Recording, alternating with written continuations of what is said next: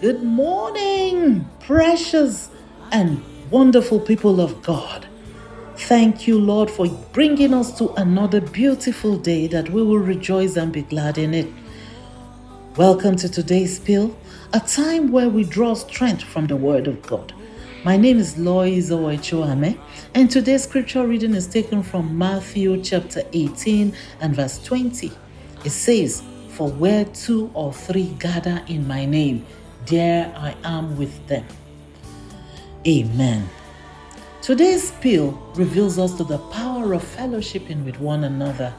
God has assured us that where we gather in His name, He is there in our midst.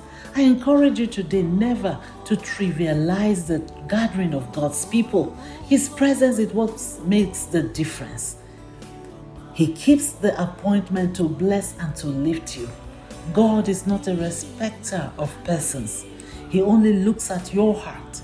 Once your heart is right, He blesses you immeasurably. Today, take the gathering of God's people very seriously and experience the wonders of His presence. Let us pray. Father, we thank you for the infallibility of your word.